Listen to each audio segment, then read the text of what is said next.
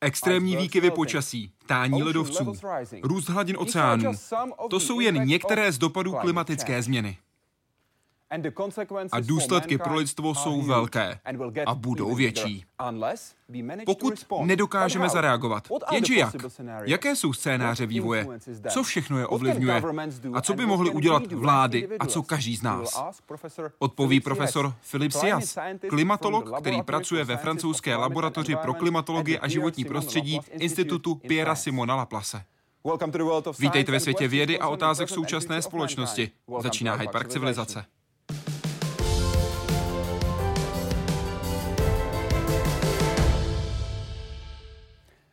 Pane profesore, moc děkuji, že jste s námi v Hyde Parku civilizace. Já děkuji vám.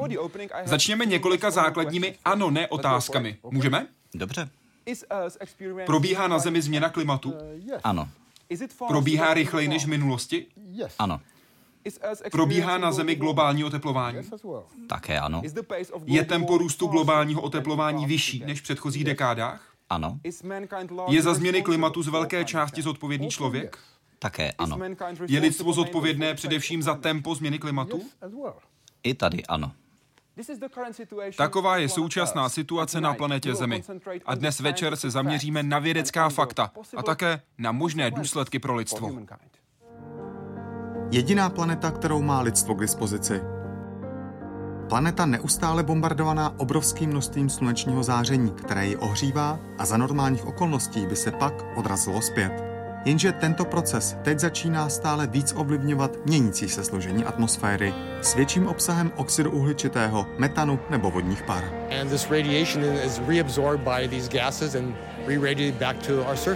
Tímto takzvaným skleníkovým efektem se teplo v atmosféře drží déle a důsledky, které to přináší, vše ještě zhoršují. Třeba jen to, když tající ledovce, jejichž barva záření odráží, nahrazuje tmavá mořská plocha, která ho naopak pohlcuje. Že je současný stav výjimečný, vědci dokládají třeba na vzduchových bublinách v prastarém ledu. Díky nim nahlíží zpět v čase a můžou koncentrace oxidu uhličitého porovnat. Ty se podle analýz vždy pohybovaly v poměrně širokém rozmezí, ještě nikdy ale tak vysoko jako dnes. we can actually look how temperature has changed for the last 800,000 years. And these have been very, very well connected to rises and falls in carbon dioxide. So, for example, during the glacial periods, carbon dioxide dropped to about 180 parts per million. During the interglacial periods, it's risen to about 280 parts per million. Tato hodnota oxidu uhličitého v atmosféře je nyní kolem 400 mikročástic a růst teplot tomu odpovídá. Přitom důraz skladaný právě na tento plyn má jednoduchou příčinu. Oxid uhličitý se v atmosféře na rozdíl třeba od metanu drží velmi dlouho. Dobře známé recepty na snížení jeho emisí a celkové koncentrace tak nemusí do budoucna stačit. Vědci proto hledají i metody, jak oxid uhličitý z atmosféry ve velkém odčerpávat. Přesně to slibuje tento pilotní projekt a navíc jeho autoři tvrdí, že zachycený plyn se stane surovinou pro výrobu paliva.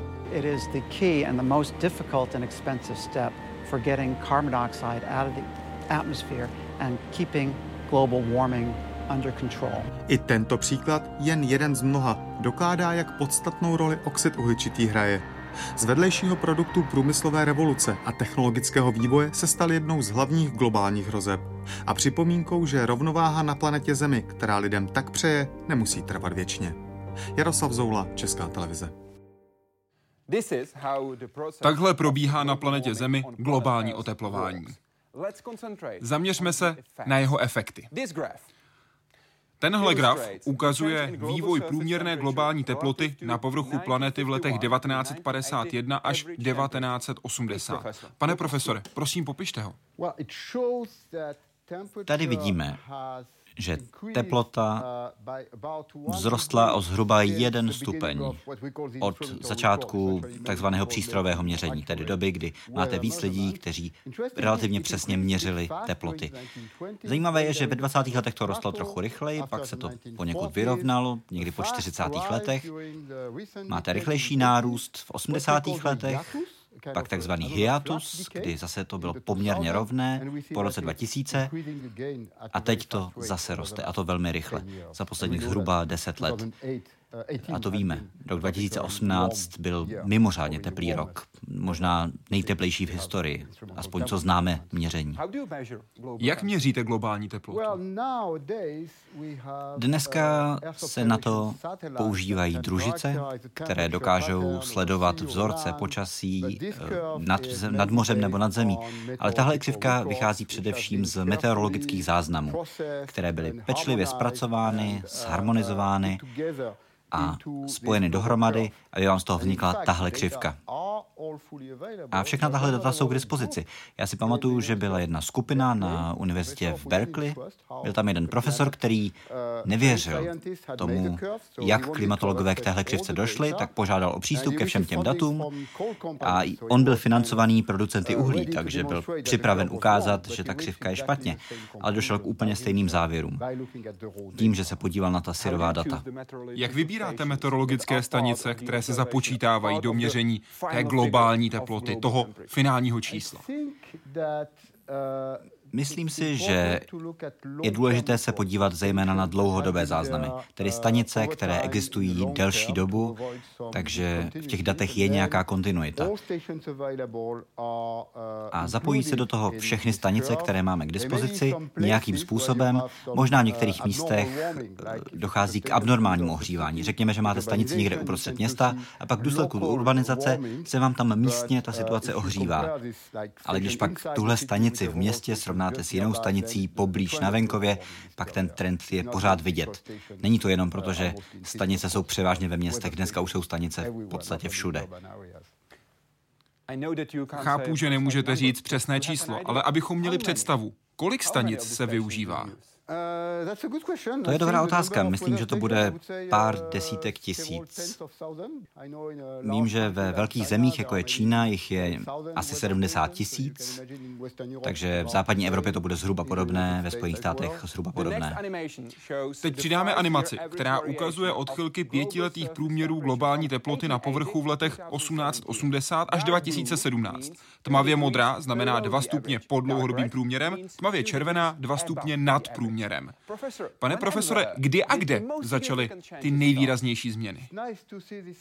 Myslím, že tahle animace je velmi užitečná, protože tady vidíte, že to hodně kolísá. To znamená, že změna klimatu není nějaký kontinuální proces, kde se neustále všechno rok od roku ohřívá protože dochází k přirozeným výkyvům, zejména souvisejících s fenoménem, kterému říkáme ENSO, tedy to, že v tropech dochází k velmi výrazné interakci mezi oceánem, atmosférou a souší.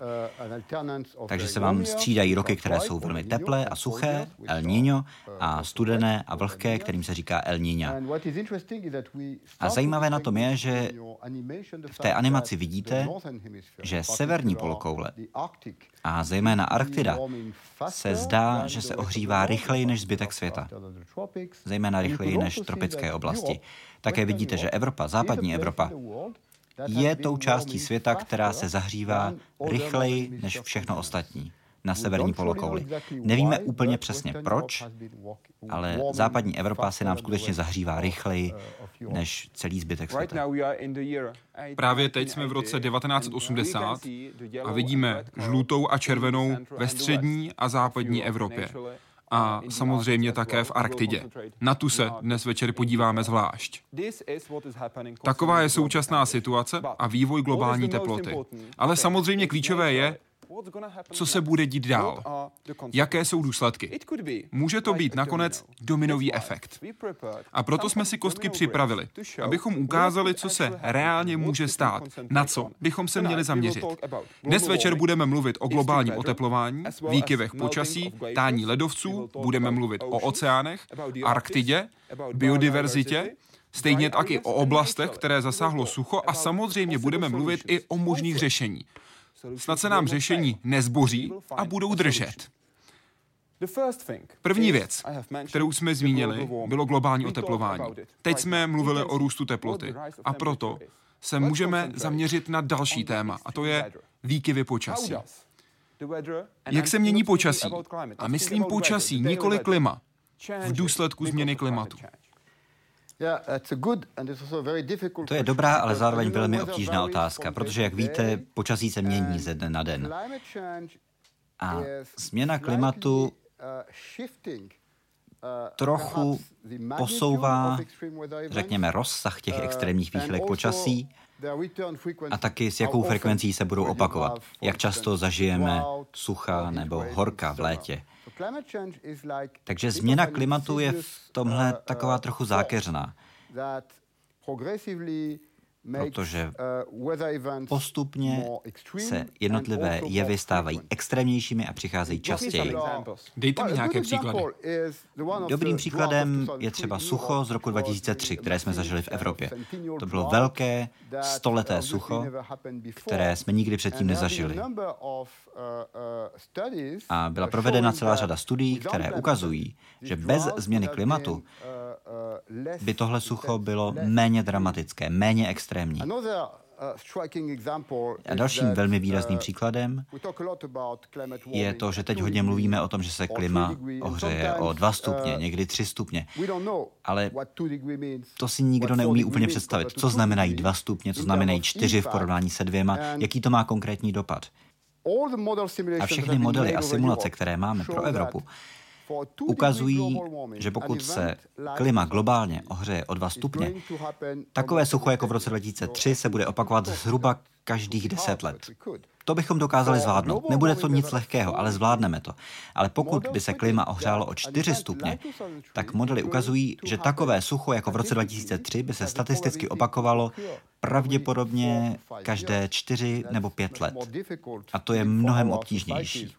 I pro naše společnosti, které jsou technologicky poměrně vyspělé. Někdo by mohl říct, dobře, dva stupně, to tedy znamená, že bude o dva stupně tepleji v létě a o 2 stupně tepleji i v zimě. Takže ne 30, ale 32, místo 2 stupňů budou 4. Ale tak to není. Ty důsledky jsou daleko vážnější. Ano, to máte pravdu. Protože když mluvíme o tom ohřevu o 2 stupně, tak to je globální průměr. Ale samozřejmě máte ve světě regiony, zejména západní Evropu, ale také Arktidu, Antarktidu, které se zahřívají mnohem rychleji, než jsou ty 2 stupně. Takže ta změna extrémů nevypadá tak, že byste jenom ke všemu přičetl nějakou konstantu. Podle OSN budou dopady na zemědělství obrovské. Konkrétně tvrdí, růst teploty o jeden stupeň způsobí pokles výnosů o zhruba 5 Ono je to dokonce víc. My jsme nedávno publikovali uh, článek, kde jsme sledovali ne modely výnosů plodin, ale dívali jsme se na reálnou reakci reálných polí na zahřívání. Prostě do polí se umístily lampy, které vydávaly teplo a sledovali jsme, jak ty plodiny reagují. Uh, a u těch největších, nejvýznamnějších plodin pro lidstvo, což je rýže, kukuřice a pšenice, ten pokles výnosů při zahřátí o 2 stupně byl očekáván zhruba 7, někdy i 10% A to nemluvíme o extrémních letech, to je jenom průměrný dopad toho, že se průměrná teplota zvedne o 2 stupně. Musíme dodat, že lidé, myšleno globálně, získávají dvě třetiny energie ze čtyř plodin, pšenice, rýže, kukuřice a soja. Ano. Na těchto rostlinách jsme závislí. Ta velká čtyřka. Přesně tak, velká čtyřka. Ale máme asi jen 30 různých rostlin, které pokrývají 90% globální produkce. Ano, to je pravda. Obrovský dopad na zemědělství. Je nějaká jiná oblast, na kterou klimatická změna dopadá ještě víc než na zemědělství? Myslím si, že zemědělství je opravdu mimořádně důležité. Ale tady bude probíhat takový závod mezi důsledky změny klimatu, o kterých očekáváme, že sníží výnosy, a tím, co dokáže agrotechnologie. Například vypěstovat nové odrůdy. Najdeme, řekněme, rýži nebo pšenici, která má stejné výnosy, ale je odolnější vůči suchu nebo teplu. A my nedokážeme říct, jestli ten technologický pokrok, kterého dosahujeme při zvyšování výnosů, konec konců za posledních 50 let se nám to podařilo téměř strojnásobit během takzvané zelené revoluce. My nemůžeme vědět, jestli tahle revoluce bude pokračovat tempem, které překoná negativní efekty změny klimatu. Jiné sektory, které budou asi velmi zásadním způsobem ohrožené změnou klimatu, jsou naše vodní zdroje. Když se podíváte na velké lidnaté země, které jsou závislé na zemědělství, jako je Čína, Indie, ale i západní Evropa, celá řada z nich už teď má problémy se zásobami vody. Celá severní Čína spotřebovává víc sladké vody z jezer a řek, než kolik tam naprší v podobě srážek.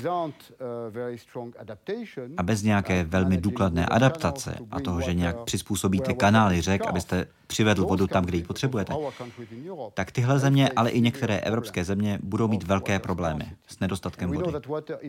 A víme samozřejmě, že voda je nezbytná pro zemědělství, zavlažování, pro průmysl a pochopitelně na pití.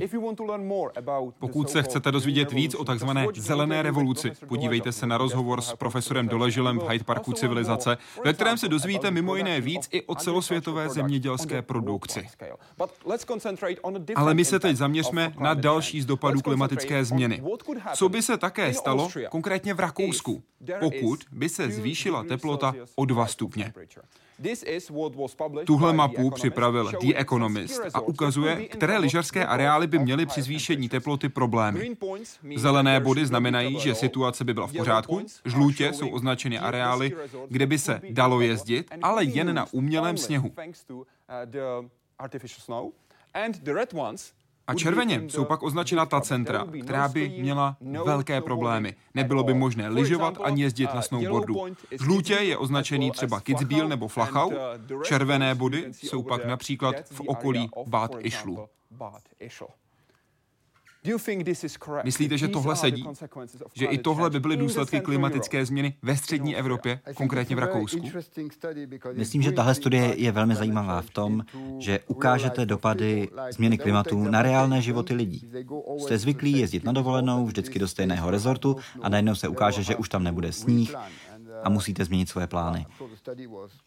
Určitě ta studie byla udělaná velmi důkladně a pečlivě, ale myslím, že je velmi dobré ukázat právě takovéhle regionální dopady, provádět takhle regionální studie, protože tím vlastně přemostíte tu propast mezi velmi abstraktními cíly, že neměli bychom dovolit, aby se klima zahřálo o víc než 2 stupně, ale tohle spojte s tím, co to znamená pro někoho, kdo rád jezdí na lyžích, kdo má rád hory nebo kdo je závislý na téhle ekonomice.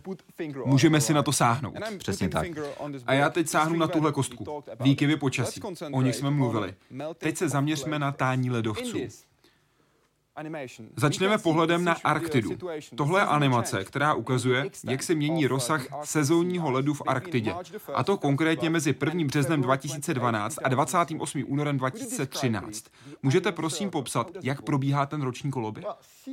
Mořský led je velmi důležitý pro náš klimatický systém jako takový, protože vidíte, že je bílý, což znamená, že odráží zpátky sluneční světlo do vesmíru. Takže pomáhá ochlazovat naše klima.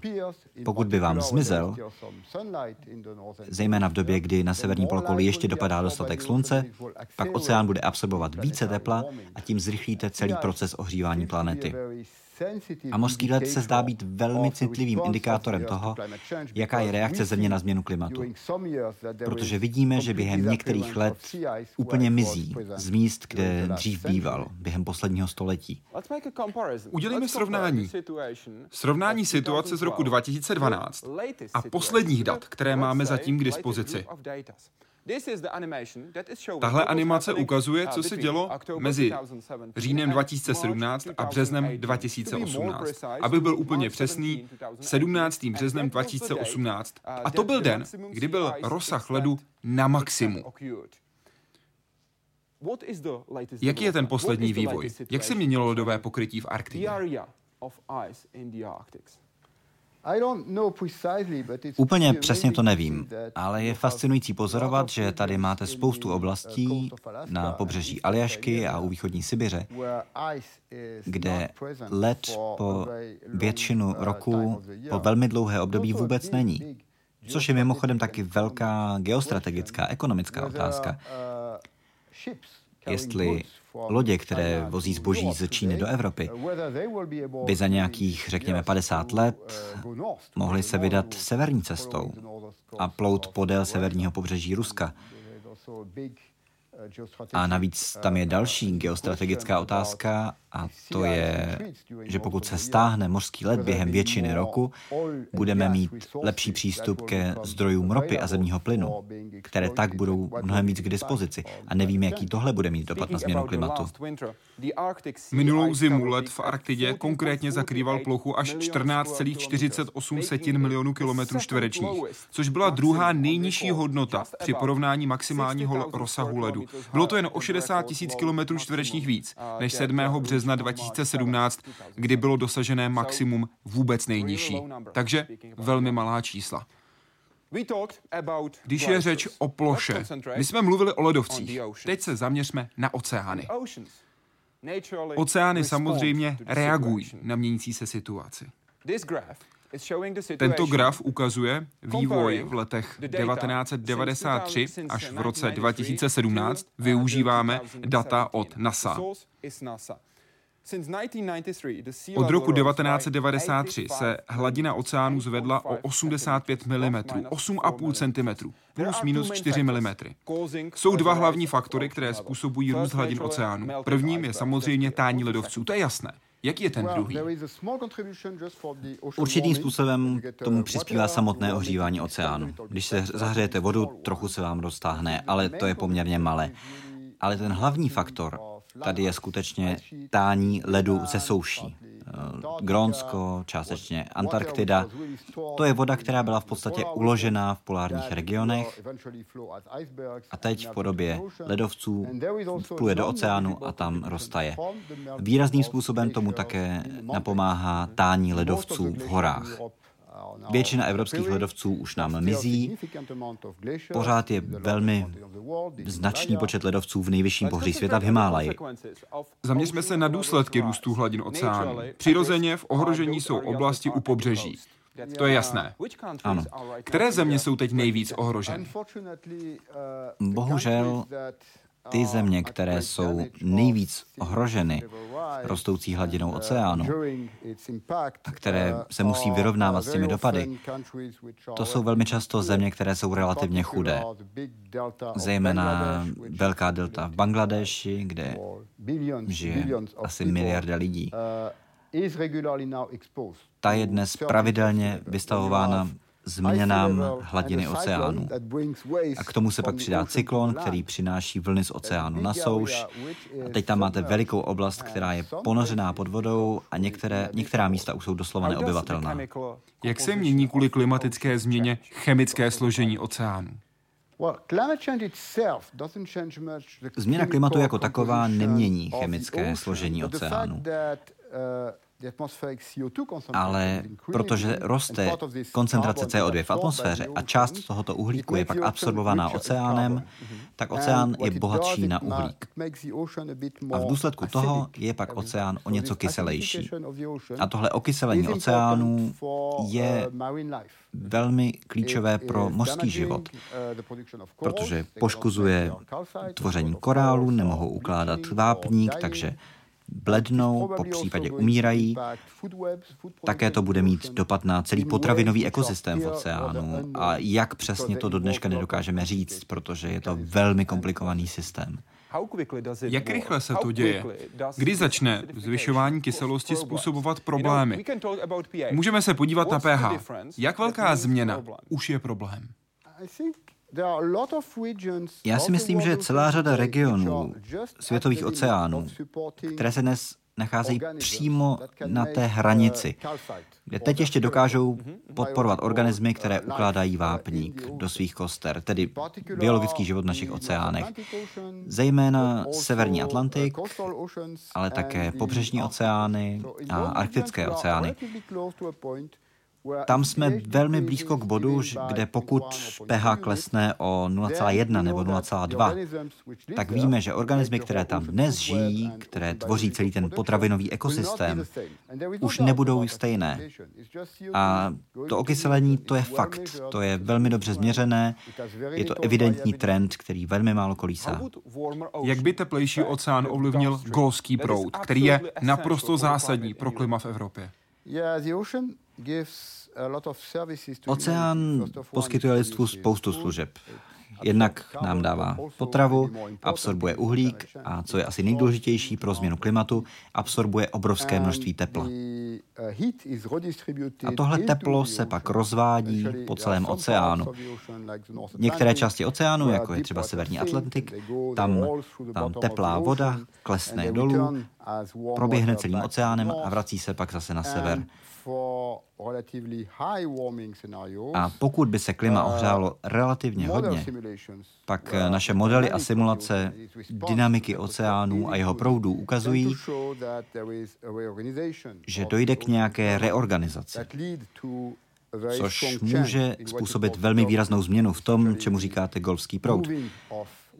Tedy to, jak se teplá voda přivádí z Karibiku eh, až skoro k Norsku, k západní Evropě.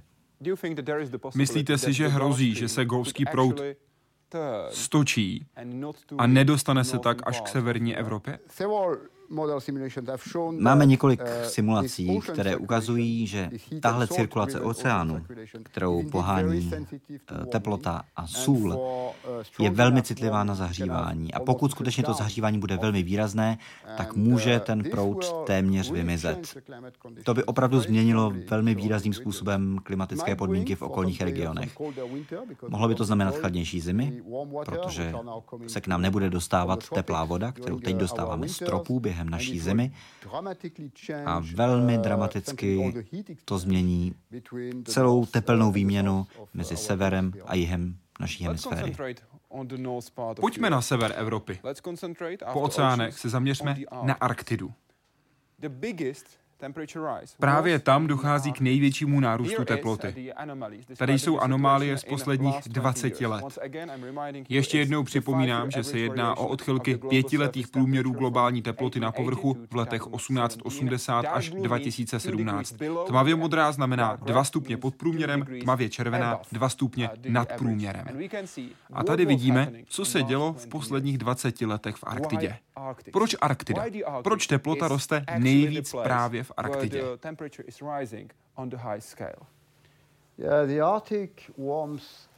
Arktida se skutečně zahřívá rychleji než zbytek planety. Těch důvodů je několik. Za prvé je to otázka mořského ledu, tedy to, že když vám mořský led zmizí, oceán je tmavý, takže absorbuje více záření ze slunce, ale zároveň je tu velmi silný efekt sněhu. Pokud se vám Arktida zahřívá, je tam méně sněhu a, jak asi víte, Většina stromů v severní Eurázii, v severní Evropě, jsou velmi tmavé. Jsou to jehličnany.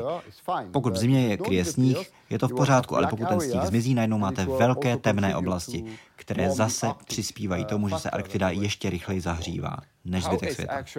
Jak se tedy Arktida reálně mění? Arktida se mění v mnoha různých ohledech.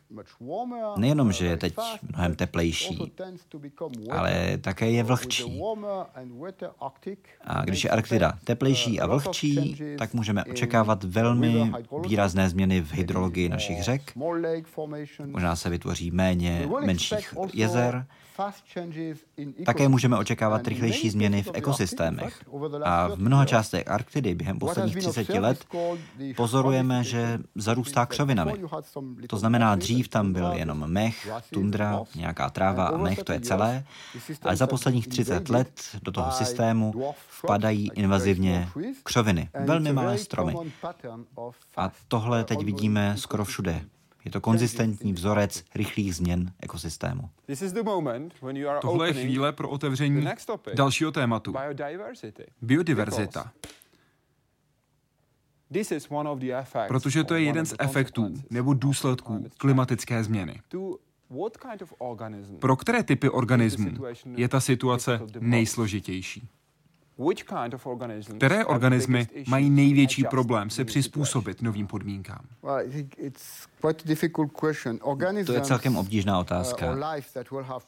Život, který bude mít největší problém se změnou klimatu, je takový, který je buď adaptován na velmi specifické podmínky. To znamená, dokáže žít jenom někde, kde je vysoká vlhkost, vysoká teplota a pokud se ta, ty podmínky nějak změní mimo tohle pásmo, má velký problém. Ale také závisí na tom, jestli ten konkrétní druh je schopen se nějak rychle, rychle pohybovat. Řekněme, že máte nějaký strom, jehož semínka šíří ptáci a ti mohou před změnou klimatu někam utéct, tak tam máte docela šanci. Ale pokud je ten organismus vázán na jedno konkrétní místo, pak je tady velké ohrožení, že zmizí úplně. Zmínili jsme Arktidu. V jakých dalších oblastech jsou vidět změny klimatu? V podstatě všude na planetě. Na Arktidě je to velmi dobře vidět. V těch středních zeměpisných šířkách je také taková tendence, aby změna klimatu přinášela nejenom větší teplo, ale i větší sucho. A větší sucho v oblastech, které už dnes jsou relativně suché, jako je západ Spojených států nebo evropská část Eurázie, Blízký východ nebo Střední Asie, tam to může mít poměrně dramatické důsledky, protože tam ekosystémy a lidé žijí na samé hraně udržitelnosti. A pokud tyhle oblasti ještě více vyschnou, způsobí to velmi zásadní problémy pro ekosystémy a pro ty, kdo tam žijí. To je další téma. Sucho. Zmínil jste oblasti, které jsou silně zasažené. Jaké jsou to teď, jaké jsou ohrožené a jaké budou za 10-15 let? Velmi zhruba řečeno. Oblasti, které už jsou dneska poměrně suché, jsou ohrožené tím, že budou ještě sušší. A pak, když mluvíte o ohrožení, tak záleží na tom, jak moc je ten systém ohrožený. Jestli se díváte na lidi nebo na ekosystém jako takový. O západní Evropě všichni víme, že má mírné klima. Máme zimy, ale zas tak velká zima není. Máme léto, ale není zas tak hrozné horko, jako je jinde ve světě. Takže si myslíme, že ta část světa, kde žijeme, je mírná, klidná. Ale ona je zároveň také velmi citlivá na možnost, že by vyschla. A zkušenosti s horkem a suchem, které jsme zažili v roce 2003, ale taky 2015, to byl jeden z nejsušších roků, jaké jsme zažili, a teď i 2018, to všechno jsou dobré příklady toho, že naše takzvané mírné klima může být zároveň velmi silně ovlivněno suchem, a to ještě v té nejhorší době. V době, kdy dozrávají plodiny, kdy ekosystémy jsou plně rozvinuté. A pokud vám přijde sucho do ekosystému právě v době, kdy roste, kdy očekává, že bude mít vodu a tu vodu nedostane, pak to vede k značnému poškození, jak jste pravděpodobně zažili i tohle léto tady v České republice. To je naprosto přesné, protože léto 2018 bylo u nás extrémně suché. Bylo to léto, které mělo přijít jednou za život. Místo toho vše vypadá, že se bude opakovat stále častěji.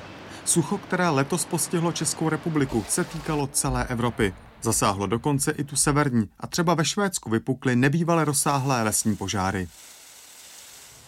Česku pak zemědělci po horkých týdnech bez deště hlásí škody na jednotlivých plodinách. A také to, že asi třetina z nich nemá na zimu dost cena a podestýlky pro svá zvířata. A ukazuje se, že eh, zhruba ta samá skupina bude muset snižovat uh, pravděpodobně nějakým způsobem stavy. V řadě obcí poznali, jaké to je žít bez vlastní pitné vody, jen s mimořádnými dodávkami.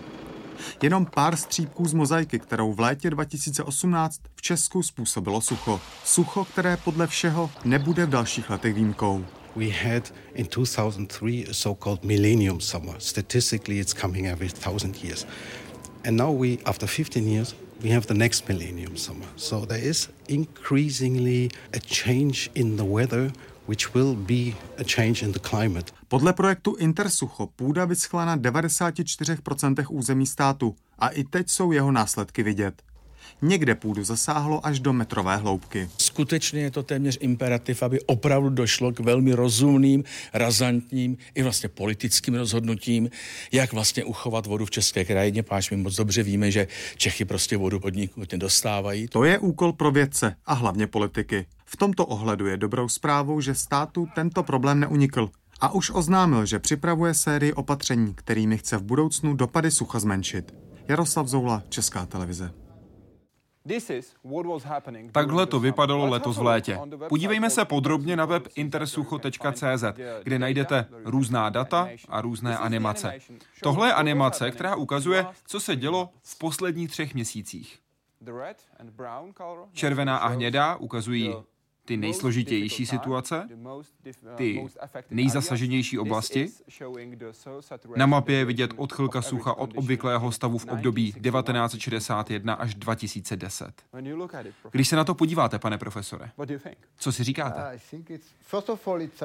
Za prvé chci říct, že tohle je velmi dobrý projekt. Já jsem o tom mluvil s profesorem Markem z instituce Czech Globe, který částečně tomu napomáhal. Ale tady vidíme to, jak vypadají ty opravdu velké extrémy. To znamená, že nejenom, že to sucho je velmi intenzivní, vidíte, že všechno je to velmi tmavé, hnědé nebo rudé, ale že zároveň to zasahuje značnou oblast. Což právě způsobuje to ohrožení.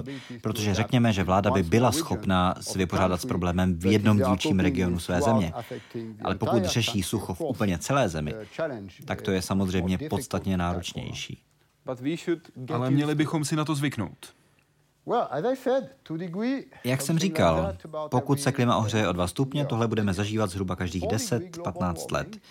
Pokud stoupne teplota o 4 stupně, pak statisticky vzato takovéhle horko zažijeme každé 3-4 roky, což je hodně. To znamená, že se budeme tomu muset opravdu velmi důkladně přizpůsobit. I tady v zemi, jako je Česká republika, ale stejně tak to platí pro Francii, zbytek západní Evropy, protože ta frekvence bude zkrátka mnohem vyšší. Suché oblasti. Chybí něco? Doplnil byste sem ještě něco? Ano, já myslím, že také máme oblasti, které jsou nebezpečné, protože jsou teď vlhčí. Zejména ty, které ohrožují tropické cyklony. To jsme zažili v zimě a teď znova na podzim že jsou země, které netrápí ani tak horko a sucho jako nás v Evropě, ale velmi extrémní bouře a cyklony. A ty také mají tendenci přicházet častěji s tím, jak se ohřívají oceány a to ohrožuje obrovské množství lidí. Teď myslíte hlavně jihovýchod Asie? Jihovýchod Asie, ale také Mexický záliv a Karibské ostrovy. Tohle jsou důsledky. Teď se zaměřme na příčiny a začneme s CO2, tedy oxidem uhličitým. Na tomto grafu je vidět koncentrace CO2 v atmosféře. Data jsou ze stanice Mauna Loa na americké Havaji. Teď jsme na úrovni 408 ppm, tedy 408 částic na milion částic. Co to prakticky znamená, když je úroveň 408 ppm? My víme, že tahle úroveň je naprosto bezprecedentní. Za celou historii, za nějakých posledních milion let, Země nikdy nezažila takovouhle koncentraci CO2. A zároveň takovéhle teploty, které jsou tak vysoko jako dneska v průměru. Víme, že CO2 zachytává infračervené světlo a vrací ho zpátky na naši planetu.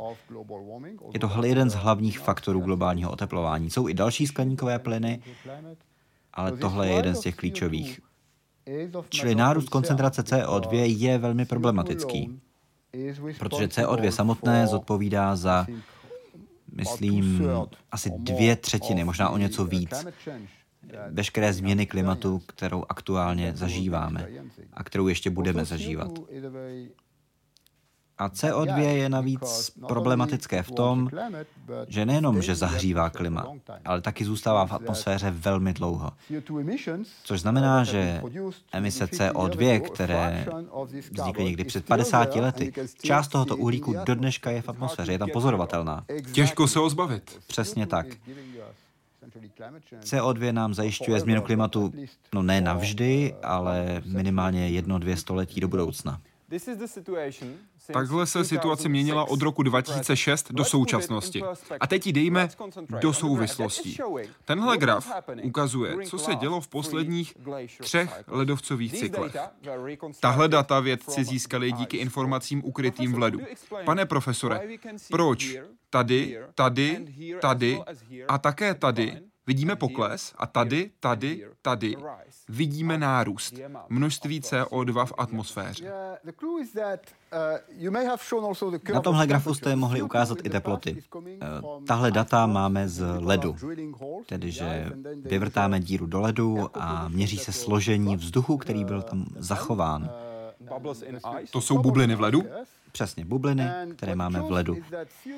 A tady vidíte, že CO2 se pohybovalo mezi velmi nízkou hodnotou, 180 částic na milion, a další hodnotou asi 280.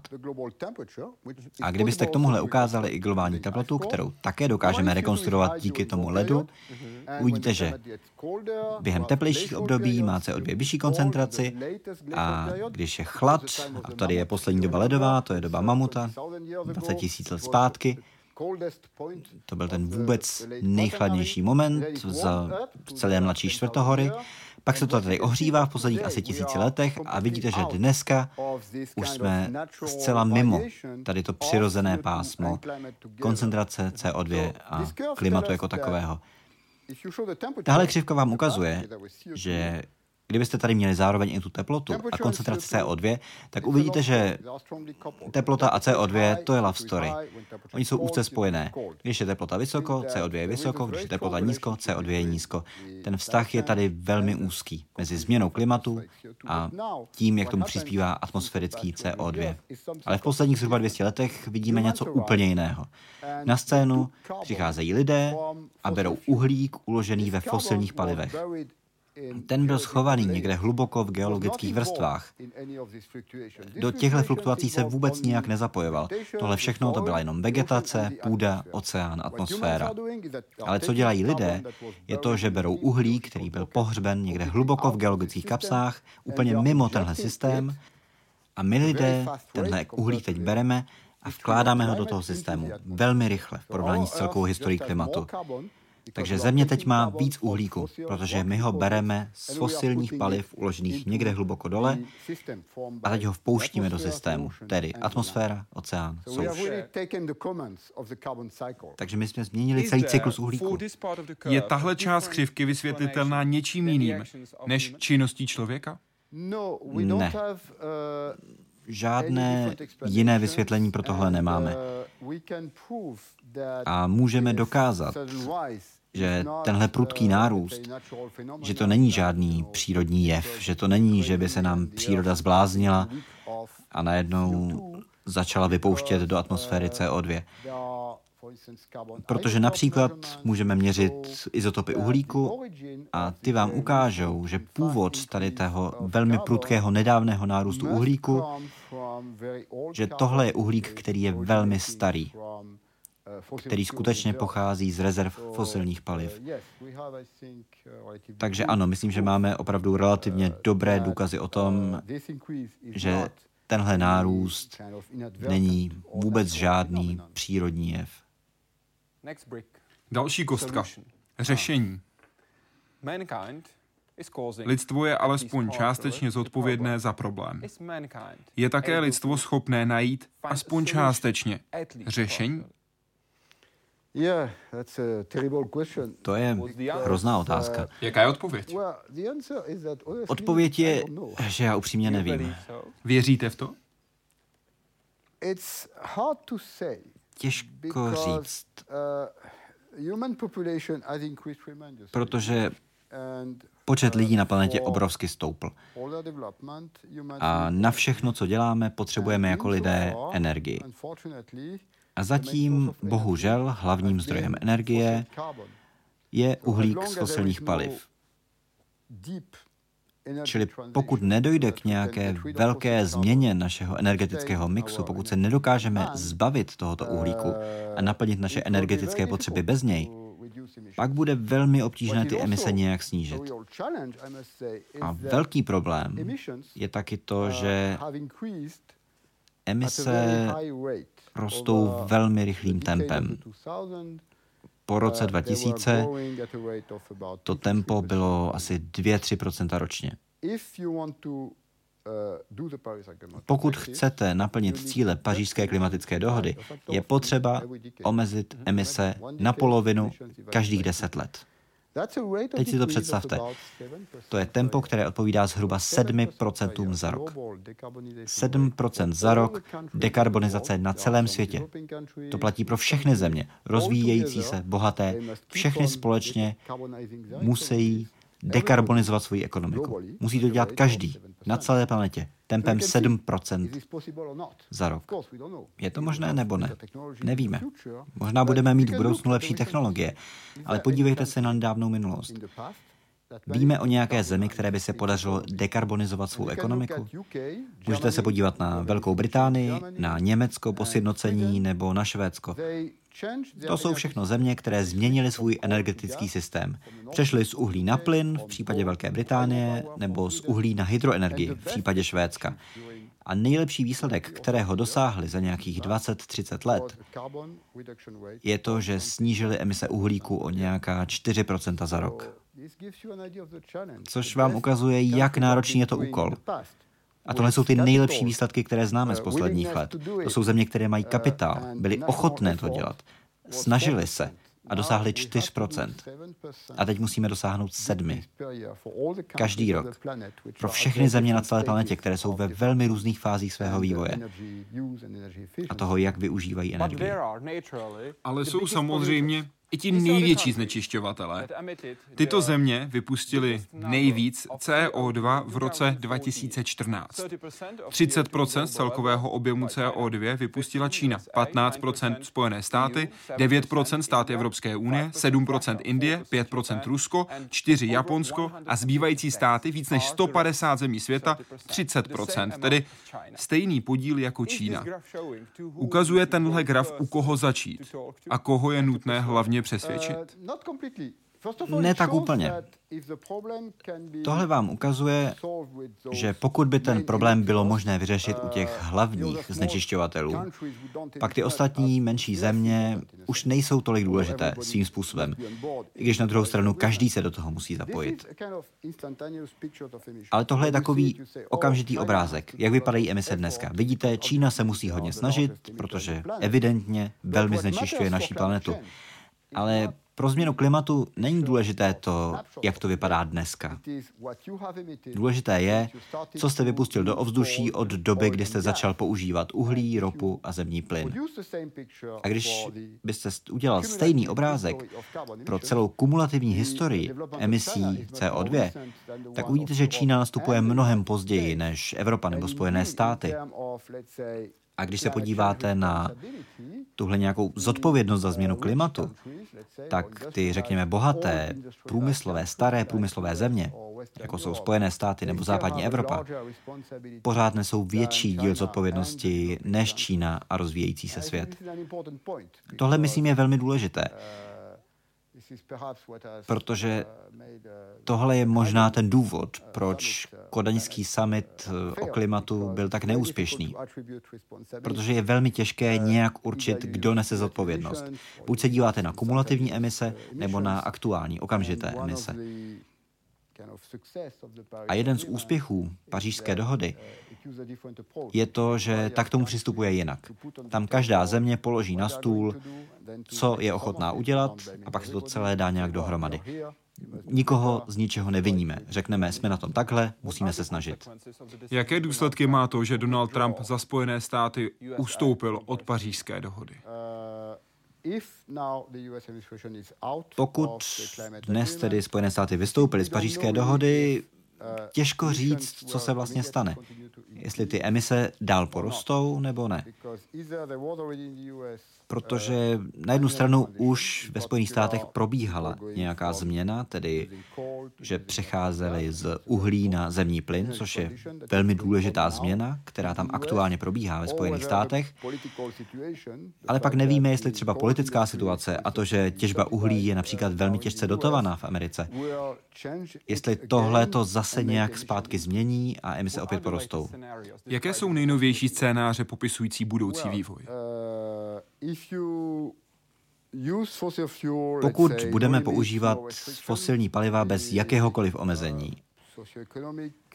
pak různé socioekonomické scénáře rozvoje na základě velmi intenzivního využití fosilních paliv ukazují, že by se planeta ohřála o nějakých 6 stupňů do konce tohoto století. Pokud bychom se chtěli udržet u cíle dvou stupňů, který je v pařížské klimatické dohodě, tak to v praxi znamená, že zatím emise rostly, teď musí začít klesat. A jak jsem řekl, musí začít klesat tempem asi 7% za rok což je, řekněme, velmi ambiciozní cíl, protože máme teď něco, co roste a musíme to nejdřív stabilizovat a pak zase zajistit, že to začne klesat. Prosím, řekněte mi tři kroky, které by měla udělat vláda, pro řešení klimatické změny? To je těžké, protože samozřejmě různé vlády, různé ekonomiky mají jiné možnosti. Různé potřeby i možnosti. Přesně tak, ale Určitě je důležité nejdřív vzít to, co je snadno dosažitelné. Například je možné snížit emise metanu v různých sektorech. Metan je velmi důležitý faktor pro změny klimatu. A navíc je to ekonomicky užitečné. Pokud zamezíte únikům v plynárnickém průmyslu, znamená to vyšší rekuperaci a to je vlastně ekonomický bonus svým způsobem. Je potřeba podporovat přechod na obnovitelné zdroje energie a zrychlit jejich rozvoj, aby se systém generace elektřiny zaměřil víc na právě alternativní nefosilní zdroje. To je ten první krok, to je něco, co se dá udělat. Pořád je to potřeba udělat, ale jde to. A pak ve zbytku tohoto století budeme potřebovat, myslím, velmi výraznou mezinárodní spolupráci, která aktuálně vůbec neprobíhá. A úplnou reorganizaci nejen systému generování energie, ale také přepravy lidí. A myslím také toho, jak se lidé chovají. A co bych měl udělat já, jako jednotlivec, abych pomohl bojovat se změnou klimatu? Tak vy děláte tenhle pořad, což myslím je důležitý krok vpřed. Já si myslím, že je opravdu důležité tohle říkat lidem v médiích, říkat to veřejnosti, že změna klimatu to není téma jenom pro premiéry a vlády, kteří se setkávají na nějakých samitech. Je to otázka pro každého pro každodenní život. A jak změnit každodenní život? Jak změnit každodenní život? Myslím, lepší využití dopravy, i když na druhou stranu já odsud jedu na letiště, takže já bych asi mluvit neměl. Ale také změnit naše stravovací návyky. A jíst více rostlinné stravy a méně živočišné stravy. To myslím, že je také něco, co může každý udělat ve svém životě. A samozřejmě šetřit energii. Chcete žít v domě, kde v zimě je teplota 25 stupňů, nebo si můžete dovolit žít v domě, kde je teplota v zimě 19 stupňů. To je velký rozdíl. Když řeknu klimatická změna, čeho se bojíte? Já cítím trochu obavy z toho, že mnoho lidí na Blízkém východě a v subsaharské Africe, což jsou lidé, kteří žijí v blízkosti našich hranic, jak víme, už teď čelí problémům s nárůstem populace, nestabilitou.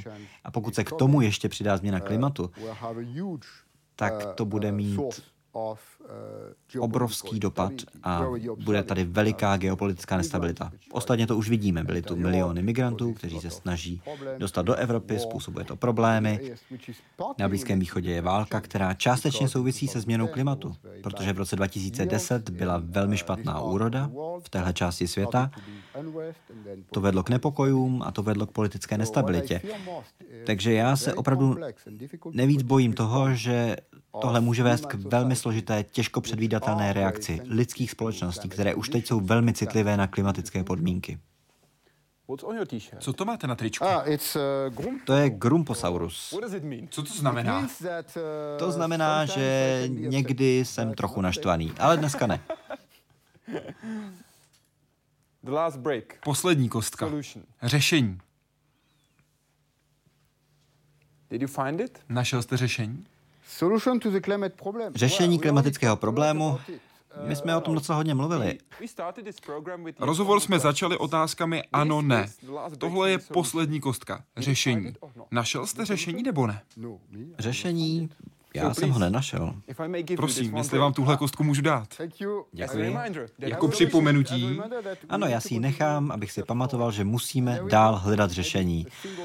A ono asi nebude jenom jedno. Je dobře, že to tu máte v množném čísle, protože to bude celá řada řešení. Jenom v tom máme naději. Děkuji vám za rozhovor. Já děkuji. A děkuji vám, že jste dnes sledovali Hyde Park civilizace. Celý rozhovor najdete jak v češtině, tak i v angličtině na našem webu www.hydeparkcivilizace.cz. Moc děkuji a přeji hezký večer.